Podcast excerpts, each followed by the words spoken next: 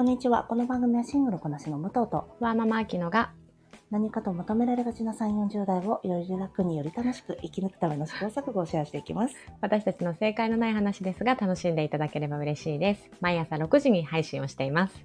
はい。ちょっと甘噛みで始まりましたが、武藤さん今若干息が上がってらっしゃるんですよね。そうなんですよ。ちょっと甥っ子と遊んでて、甥っ子がね、あんまり遊びに集中力がないタイプなので、いやいそんなやそうだよ。長くかかんないだろうと思ったんですけど、うんうん。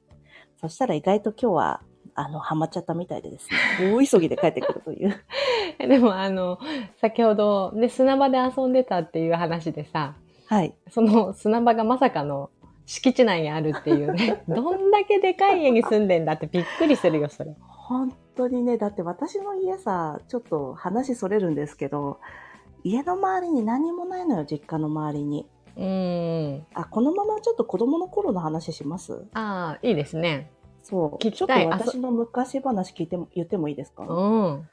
私、このまま、あの、まあ、あきちゃんもね、来ていただいたことあるあのお家の敷地にね、ずっと住んでるんだけど、小さい頃からね、はい。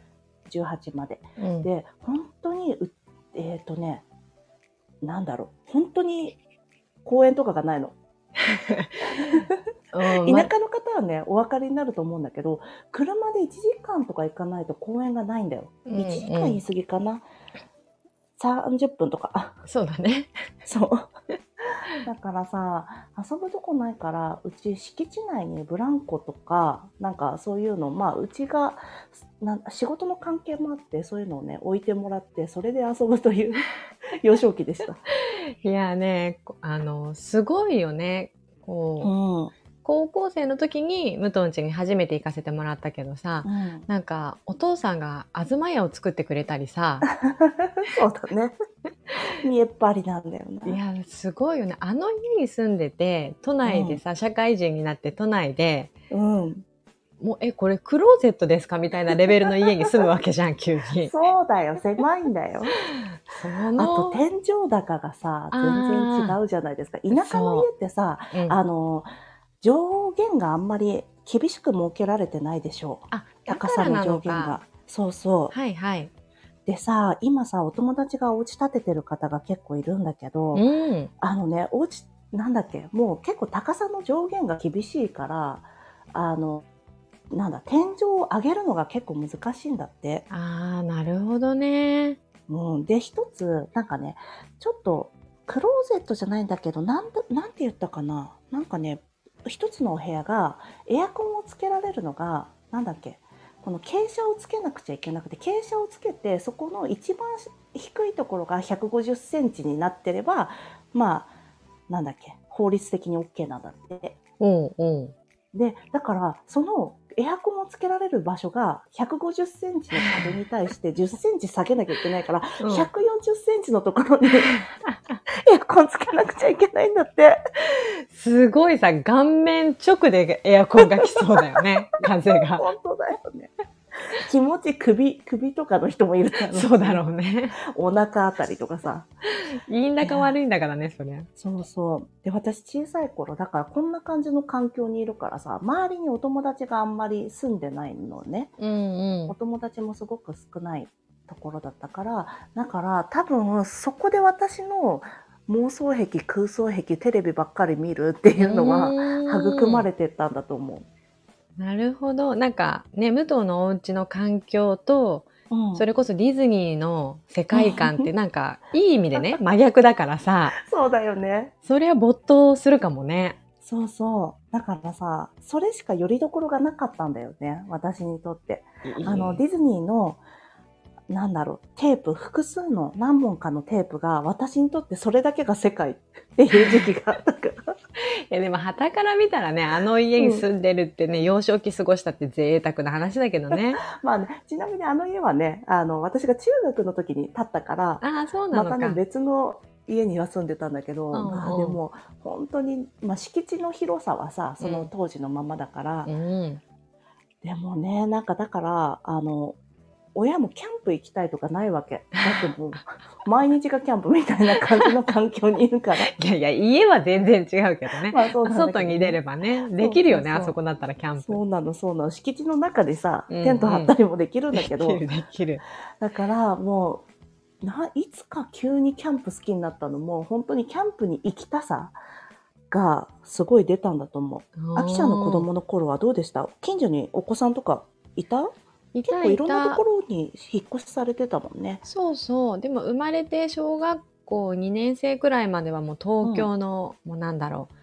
狭いところ、狭いところというか、まあ、密集地か、うんうん、住宅密集地に住んでたから、うん、その一区画で子供10人集まりますみたいなところで、あだからその時はね、本当幼馴染とか遊ぶ相手いっぱいいたから楽しかったし、うんうんうん、で、あの、この放送内でもお話したことあると思うけど小学校3回ちょうど2年間ずつ変わって、うん、ずっと関東だけど、うん、なんか思ったの子供ながらに思ったのは、うん、やっぱり住む環境でお友達も全然変わるしあすごい早い段階で気づいたね。気づいたね。全然違かったからね、そうなんだ。ちなみになんかここの子はこうだなみたいなのあったりするの？まあ、そのエリアがっていう感じだけど、うん、なんかあの子供ながらにちょっときつい子が多くてああそうなんだ、まあ、その世代だったのかもしれない。お姉ちゃんお兄ちゃんがいる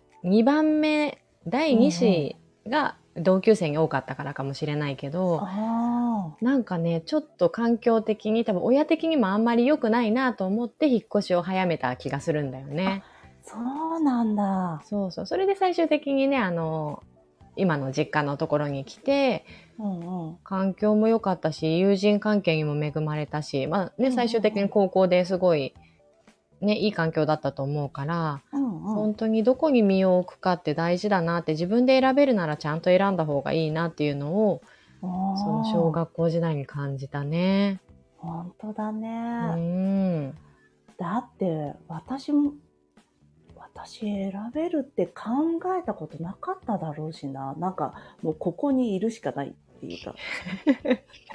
そりゃそうなんだけど。でも環境的にはいいよね。うん、あの楽しいエリアだよね。そうそう、自然はね、いっぱいあるんだけど、うん、でも、やっぱり、なんだろうな、少し、なん、中学とかは結構荒れてるような地域だったの。あ、そうなんだ。そうそう。だからさ、なんかさ、牧歌的な地域の中学校ってなんであの荒れちゃうんだろうね。なんか田舎で何にもないから荒れちゃうのかもしれないんだけど、うんうん、でさ、私とさ、あの、なんかもう一人お友達、まあ、あきちゃんもご存知の通り、ちょっと突飛な男友達がいたからさ、うんうん、なんか、もうずっとプリプリしてた。なんていうの？え、それ武藤がプリプリしてたの？そうそう、なんか、ああ、もうみんなやばん、みたいな感じで。もうみんなすっごいすぐ怒鳴ったりしてやばんみたいな。でも私も気性は荒いんだけどね、すごく。へそんな感じだったな。なんか、お友達と遊ぶが、すごいさ、秋ちゃんはさ、一人っ子だからさ、うんうん、小さい頃の環境がお友達がいっぱいいる地域でさ、良かったのもあるだろうしね。あ、そうかも。だから本当に母親にはもう一人っ子って言うとびっくりされるみたいなことをちっちゃい頃から言われて、うんうん、なんだろう。主張をちゃんとしてた、ちっちゃい頃から。仕切り屋さんだったからね。なんかでもそれは私なりに、あの、地域というかみんなで遊んだ時にちっちゃい子とかが損してほしくないなっていう私なりの正義感だったんだけど。偉いよ、うんうん。それが結局お菓子とかちゃんと、ちょっと待って、私が配る、うん、みんなに、みたいな感じで。偉いと全員に平等になるようにやってたのが、ああ。その、こいつ仕切るわーって大人の目にはね、見えてたと思う。うんうんでもさ、それがさ、小さい子にはちゃんと分かってたでしょうからね。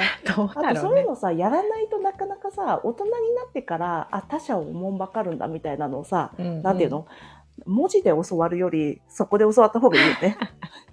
そうだよね。でも結局さ、される子って、うん、ちっちゃい頃もう大人になっても受け身なんだろうなって思うけどね。ああ、それはある。こないださ、私ちょっと中間子の話をしてたの。あ、うんうんうん。そうそう。なんか私がこんなにお調子者なのは中間子でっていう話をしてて。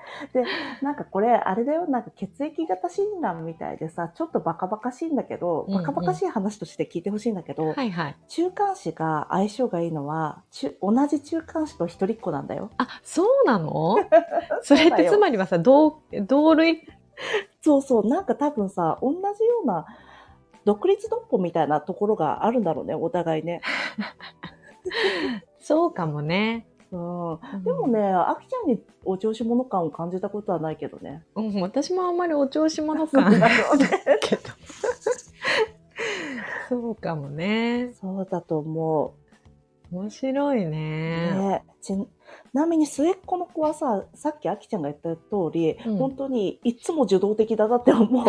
妹ちゃん。これ人によりますよ、そう。妹まあね、人によるけどね。そう、人に本当によるんだけど、私がたまたまね、末っ子のお友達が多くて、うんうん。末っ子のお友達すぐ怪我したり、これたまたま、本当私の友達ね、私サンプルいくつかの話だから、ちょっと、ね。あれなんですけど、一般化できないんですけど、私の周りの末っ子のお友達、体力ない、すぐ怪我する、すぐ疲れる。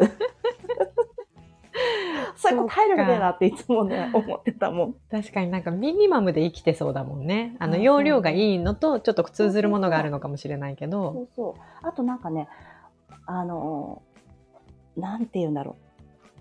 人より多くおまけをもらえてる感じがあるんだよね。うん、あると思う、それはね。ね、なんか、なんだろうね、上それが上手にできるってことでもあるし、処世術として、あの、うん私がお調子者になったみたいに、身についてるのか わからないよ。これは本当に私の周りの話であって、一般化できることじゃないっていうのを最後にもう一度。